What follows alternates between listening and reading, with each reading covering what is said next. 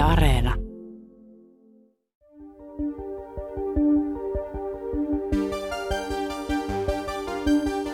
Kuvat surmatuista ihmisistä Butsan kadulta levisivät maailmalle viikonloppuna. Venäjä kiistää joukkosurmat, mutta todistusaineisto näyttäisi muuta. Rikokset ukrainalaisia siviilejä vastaan näkyvät suoraan olohuoneissa ja älypuhelinten ruuduilla. Maailma järkyttyi, mutta Venäjä ei ole aiemmissakaan sodissa epäröinyt tappaa siviilejä. Sotarikokset jatkuvat nyt Ukrainassa.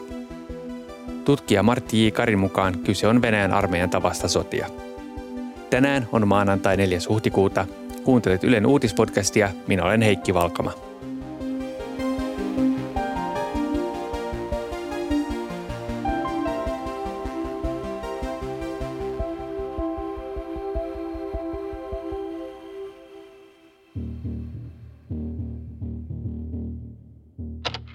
Ukraina syyttää Venäjää siviilien teloittamisesta Kiovan lähellä sijaitsevassa Butchan kaupungissa. Tiedot tapahtumista ovat alkaneet tulla julki vasta nyt, kun venäläisjoukot ovat vetäytyneet alueelta. Ukrainan ulkoministerin mukaan Venäjä on syyllistynyt rikoksiin myös muilla Kiovan lähialueilla. Butchan tapahtumat tyrmistyttävät. Tavoitimme linjan päähän Jyväskylän yliopiston kyberturvallisuuden opettajan Martti J. Karin. Hän on Eversti EVP ja puolustusvoimien pääsikunnan entinen apulaistiedustelupäällikkö. Kari on perehtynyt vuosien ajan Venäjään ja Ukrainaan ja opiskellut myös kansainvälistä oikeutta.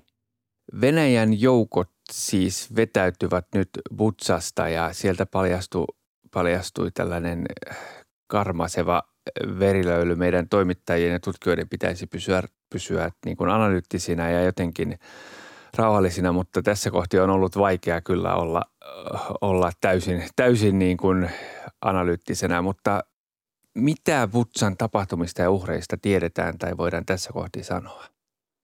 No mehän, Ukrainahan valtasi takaisin tai vapautti Irpinin ja Butsan alueet tota, viikonlopun taisteluissa ja, ja Butchasta löytyi, siis ainakin tämän pormestari Fjodorukin mukaan, niin joukkohauta, missä on 280 ihmistä telotettu ja sitten siinä pääkadun, pääkadulta löytyi parikymmentä siviiliä, jotka oli teloitettu.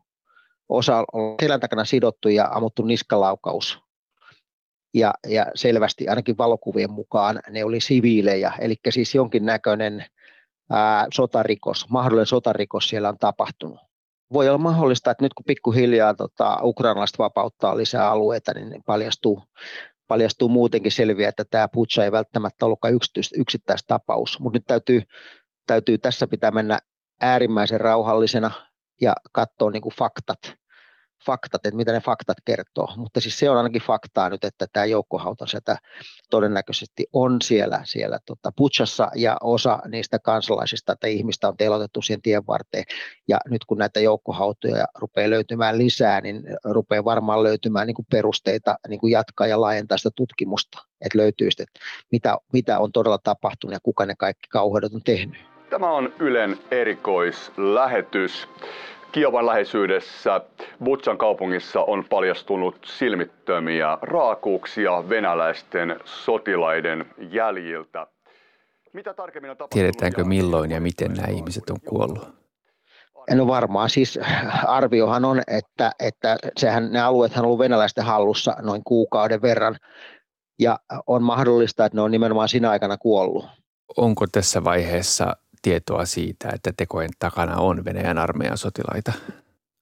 Nyt kun katsoin niitä todistajalausuntoja eilen, niin siellähän ne paikalliset sanoivat, että ne oli venäläiset, jotka tämän tekivät, mutta äh, on liian aika, niin kuin esimerkiksi kansainvälinen rikostuomioistuin on käynnistänyt tutkinnan tästä, sitten meillä on tutkivaa journalismia ja niin edelleen. Amnesty Human Rights Watch seuraa tätä tilannetta ja tutkii, että ihan varma, että nämä asiat tutkitaan tipitarkkaan mutta jos ajatellaan tämmöistä, että, että jos se kävelee kuin ankka, kaakattaa kuin ankka, niin se varmaan on ankka.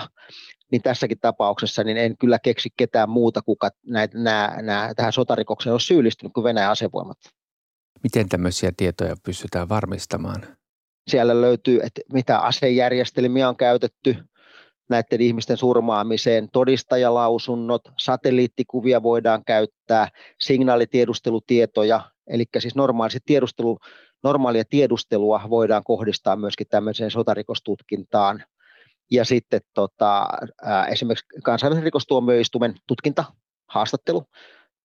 Heillä on myöskin tämmöinen portaali, mihin ihmiset voi ilmoittaa asioista, jotka viittaa sotarikoksiin.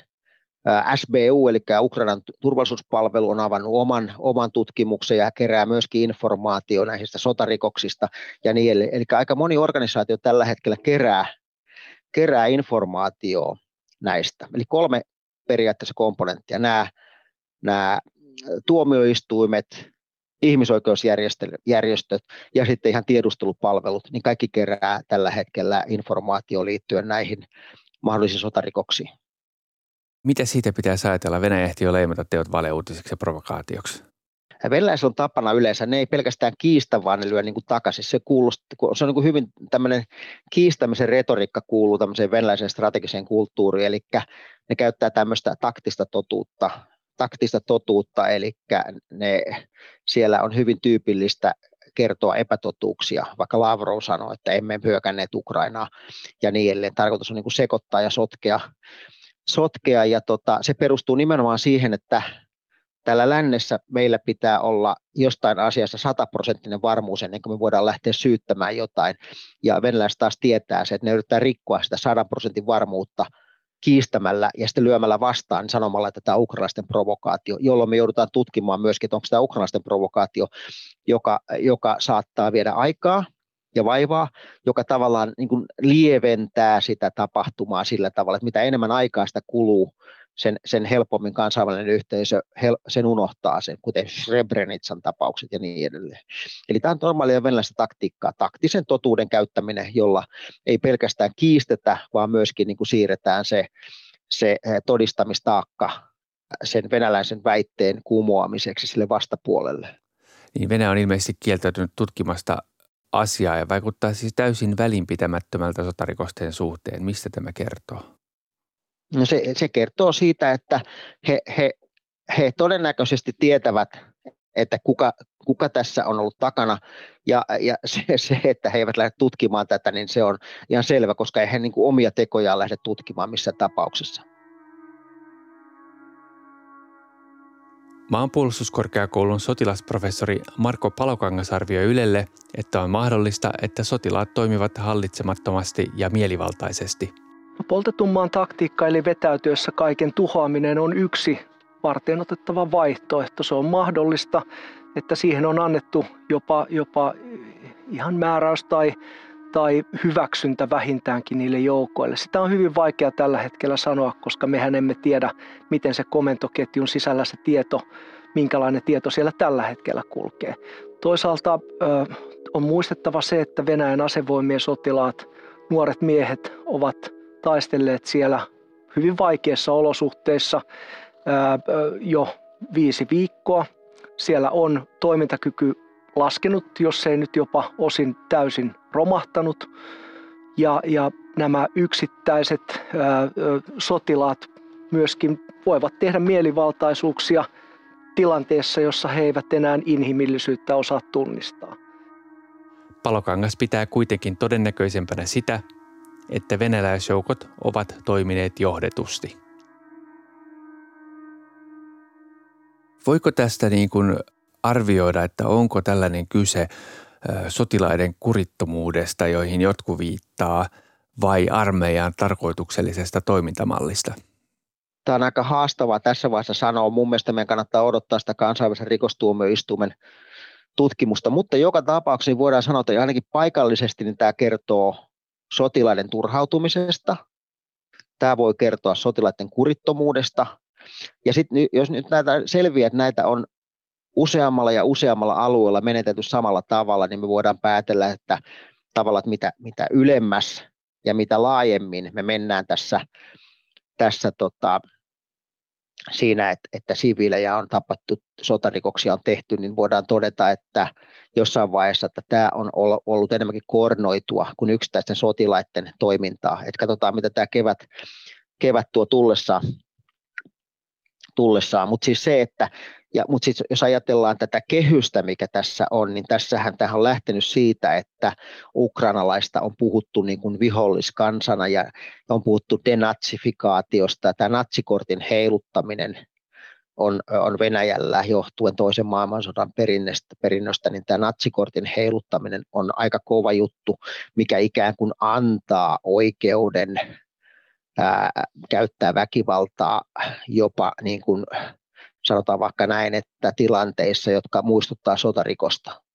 No onko vastaavia siviileihin kohdistuneita murhia ja sotarikoksia tehty Putinin aiemmissa sodissa?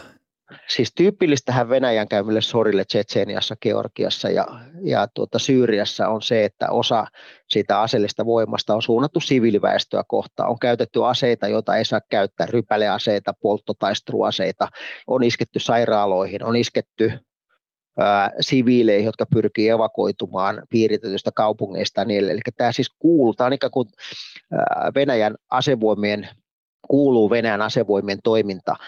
Haastavaa on sanoa, että onko tämä niin kuin tarkoituksellista, onko tämä välinpitämättömyyttä vai, vai onko nämä vahinkoja kaikki. Mutta mä en oikein usko siihen vahinkoon, koska kaikissa sodissa, mitä Venäjä on käynyt nyt, niin siellä on käytetty muun muassa rypäleaseita alueella, jossa asuu pelkästään siviilejä ja niin edelleen. Et se saattaa olla, että tässä on niin kuin tarkoituksenmukaisuutta seassa. Rypälease on sellainen ilmasta tai maalaivelta laukastava ammus, jossa on paljon tytärammuksia, jotka levittäytyy sinne alueelle ja ne räjähtää kosketuksesta tai aikasytytyksestä. Eli se on tällainen hyvin vaarallinen, vaarallinen ase. No on, onko meillä siis konkreettisia esimerkkejä siitä vaikkapa Syyriasta tai Tsetsenian sodasta, jossa Venäjä olisi toiminut On, eli siis periaatteessa niin tota, sekä Amnesty että Human Rights Watch on seurannut Venäjän toimintaa näissä sodissa ja siellä on ihan selvästi todettu 99 Tsetseeniassa pommitettiin rypälepommituksella siviiliasutuksia, tulitettiin siviilejä siviilejä. Georgian sodassa tulitettiin pakenevia siviilejä, käytettiin rypäleasetta Amnestin mukaan, siviili, siis Amnestin mukaan niin ää, rypälepommeja käytettiin siviilialueiden pommitukseen tarkoituksellisesti, mikä Amnesti niin kuin, tuomitsi tai tulkitsi sotarikokseksi ja niin edelleen. Samoin Syyriassa ää, venäläiset koneet on hyökännyt siviileiden, siviilialueelle ja avustustyöntekijöiden kimppuun Amnestin mukaan käyttänyt 2016 rypälepommeja siviilialueella. Eli on, on tota ihan dokumentoituja, paljon paljon dokumentoituja tapahtumia, missä on, on toimittu niin kuin lain oikeussääntö, tai sodan oikeussääntöjen vastaisesti. Venäjä kiistää syyllistyneensä sotarikoksiin Syyriassa – Ainakin neljä sairaalaa joutui eilen ilmaiskujen kohteeksi Pohjois-Syyriassa kapinallisten valvomalla alueella. Syyriassa Venäjän tukemat Syyrian hallituksen joukot pommittivat siviilikohteita ja käyttivät kemiallisia aseita. Tsetseniassa tapahtui etninen puhdistus ja kidutuksia. Venäjän toinen sota kapinoivia tsetseenejä vastaan oli julmuudessaan vailla vertaa. Kapinata. Venäjä ei ole epäröinyt tappaa siviilejä Tsetsenian Grosnissa, Syyrian Aleppossa ja nyt eri puolilla Ukrainaa. Mikä tällaisen toiminnan tavoitteena voi olla? Äh, hmm, toi on hyvä kysymys. Mä epäilen, että siinä on varmaan osittain turhautuneisuus. Sitten osittain siinä on, on tämmöinen väkivallan kulttuuri, mikä on venäläisessä asevoimassa hyvin syvällä. Eli, eli jo pelkästään se simputuskulttuuri, mikä Venäjän asevoimissa on, niin se tekee niistä sotilaista, varsinkin kun ne on nuorempia sotilaita, niistä tehdään niin kuin, se, se julmuus kasvatetaan tämän, tämän simputuksen kautta niihin sotilaisiin. Ja sitten niin kuin mä sanoin, niin tämä, denatsifika- tämä natsifikaatio, eli natsikortin heiluttaminen, tämä ikään kuin antaa oikeuden ää, ää, ää, niin kuin julmuuksiin. Et, eli se, se vastustaja niin kuin epäinhimillistetään kertomalla, että ne ovat näitä natseja, pandero, panderolaisia ja niin edelleen. Eli tavallaan lasketaan sitä, sitä säälin, sitä, sitä, että tunnetaan sääliä sitä vastustajakohtaa, niin pyritään niin kuin häivyttämään se, se, se tapahtuu, niin kuin mä sanoin, sillä koulutuksessa joku on tämä simputuskulttuuri ja sitten nyt on tämä natsikortin heiluttaminen, eli, eli se vastustaja koetaan niin kuin vaaralliseksi ja toimet sitä kohtaan niin kuin oikeutetuksi myöskin siviilejä kohtaan. Jos Venäjä on toiminut näin, tai kun Venäjä on toiminut näin Syyriassa, Georgiassa, Tsetseniassa, niin, niin miksi kansainvälinen yhteisö, miksi me olemme näin yllättyneitä Ukrainan tapahtumista? Toi on hyvä kysymys. Siis ehkä me kuitenkin ajateltiin, että venäläisillä on jonkinnäköinen erikoinen suhde Ukrainaan kuin näihin Georgiaan, Tsetseniaan ja Syyriaan, koska Ukraina on kuitenkin niin sanotusti veljeskansa. Mä ajateltiin, että eihän ne voi tehdä kansalleen näin. Ja sitten se, että kuitenkin 2020-luvun Eurooppa, että me ollaan kuitenkin sivistynyt Eurooppa, että ei täällä voi kerta kaikkiaan tapahtua näin, mutta ilmeisesti vaan tapahtuu. Niin jollain tavalla tekee mieli siteerata Niinistöä, että, että maskit on poistettu. Millainen merkitys näillä teoilla on? Mitä niistä tulee seuraamaan? Kyllähän Venäjä eristää itseään koko aika. Siis, se, siis kun mietitään, että, että äh, jos ja kun todennäköisesti osoittautuu, että venäläiset ovat tämän tämän Butchan äh, joukkomurhan takana ja ne selviää, että niitä on tapahtunut muuallakin, niin kyllähän Venäjä eristää itsensä niin voimakkaasti lännessä, että kaiken kaikkiaan ää, niin kun ajatellaan, että Venäjä, Venäjä ikään kuin leimautuu, me leimaamme tahtomattamme täällä lännessä Venäjän rosvovaltioksi. Mehän ei tiedetä, että kuinka korkealta käskyt näiden tekojen tekoihin on tullut, mutta joka tapauksessa niin pikkuhiljaahan Venäjä niin kuin muuttuu meidän mielessä enemmän ja enemmän tämmöisen rosvovaltioksi, koska eihän näin voi menetellä 2020-luvun sivistyneessä Euroopassa, siis jos selviää ja kun ehkä selviää, että Venäjä on näiden veritöiden takana. Niin kaikki tämä on Geneven sopimusten vastaista ja siviilien surmaaminen on sotarikos ja mahdollisesti rikos ihmisyyttä vastaan puhu, nyt puhutaan jo monessa paikassa, viitataan kansanmurhiin. Mistä se kertoo, että Venäjä ei todella lainkaan piittää Geneven sopimuksessa tai, tai edes siitä, että se loisi itsestään jonkinnäköisen kuvan niin kuin inhimillisyydestä edes, edes niin kuin yrittäisi? No Venäjähän on allekirjoittanut sitoutunut Geneven sopimuksiin ja sen hän noudattaa niitä oma. Siis venäläisillähän on jännä tapa suhtautua kansainväliseen oikeuteen. Venäläiset noudattaa kansainvälistä oikeutta. Krimin liittäminen Venäjään, sehän oli heidän, näkö, heidän mielestään kansainvälisen oikeuden mukaista, koska siellä järjestettiin kansanäänestys ja niin edelleen. Eli, eli Geneven sopimukset, mm, Venäjä on ne hyväksynyt ja Venäjä niitä ö, ö, omasta mielestään noudattaa. Siihen liittyy myöskin tämä, että ne kiistää tämän Putsan, Putsan tota, verilöylyn, ja sanoo, että se on ukrainalaisten provokaatio ja niin edelleen. Eli venäläiset sekoittaa ja sotkee ja luottaa siihen, että tällä lännessä meillä pitää olla sataprosenttinen varmuus, niin kuin voidaan syyttää jotain, jotain jostain. ja sitten se, että jos ajatellaan, että tota, tämä mitä tuo tapahtuu, sotarikos, siviilien, sotavankien tahallinen surmaaminen, kidutus, raiskaukset ja niin edelleen, niin ää, ne on tavallaan yksilö- ja komentajarikoksia, mikä siis tarkoittaa sitä, että niistä, niihin ei syyllisty valtionjohto välttämättä, vaan se on se sotilas, joka ampuu, sotilas joka, tai komentaja, joka päättää, että isketään tonne, tai, tai ylempi komentaja, joka ottaa operat, ei, ei huomaa siinä operaatiosuunnittelussaan sitä, että nämä siviilit pitäisi jättää näiden voimankäytön ulkopuolelle niin ne syyllistyy siihen, mutta niin kuin ei voi välttämättä sanoa, koska meillä ei ole todisteita, että se on Venäjä niin kuin maana, joka rikkoo Geneven sopimuksia, mutta ihan selvää on, että, että tai tosi todennäköistä on, että, että Venäjän asevoimien henkilöstö on syyllistynyt näihin sotarikoksiin. Nyt on mielenkiintoista katsoa, että kuinka ylös tämä komentoketju menee.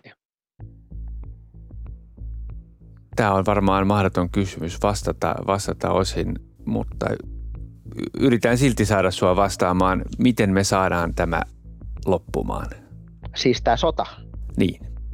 No nythän näyttää siltä, että Ukraina on, Ukraina on onnistunut pysäyttämään Venäjän hyökkäystä. Näyttää, että Venäjällä, Venäjällä ei ole voimaa jatkaa, ainakaan nyt tässä tilanteessa, mikä tarkoittaa siis sitä, että Venäjä joutunee aloittamaan tulitaukoneuvottelut. Nythän kello tavallaan tikittää koko ajan ukrainalaisten puolella, eli Ukraina hyökkää takaisin ja venäläisiä työnnetään Kiovan ympäristöstä pois. Hersonin suunnassa taistellaan, Mariupol jaksaa taistella vielä, eli venäläiset ei ole saavuttanut missään tämmöistä taktisen tason voittoa. Venäläiset pyrkii varmaan saamaan ennen voiton päivää taktisen tason voiton, se on, ehkä on Mariupol, jotta niillä on jotain sanottavaa voiton päivänä sitten, että voitimme, voitimme nämä natsit. Ja tota, äh, mutta mä epäilen, että pikkuhiljaa me liuutaan kohti semmoista pattitilannetta niin kuin niissä sotatoimissa, mikä tarkoittaa sitä, että, että molemmat maat suostuu aloittamaan tulitaukoneuvottelut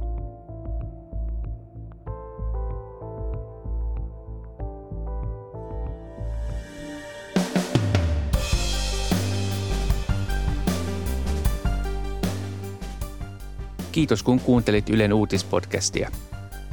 Ylen uutispodcast ilmestyy joka arkipäivä kello 16 Yle Areenassa.